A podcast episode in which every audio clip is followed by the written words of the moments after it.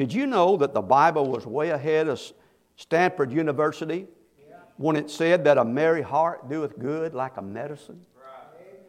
Amen. Amen. Did you know that griping and murmuring, complaining, it damages you?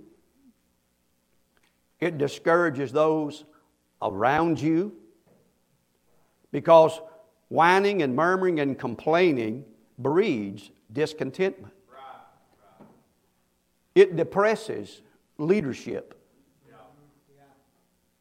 It discredits the Lord because it implies that He is unfair or unable to help you or unfaithful to you.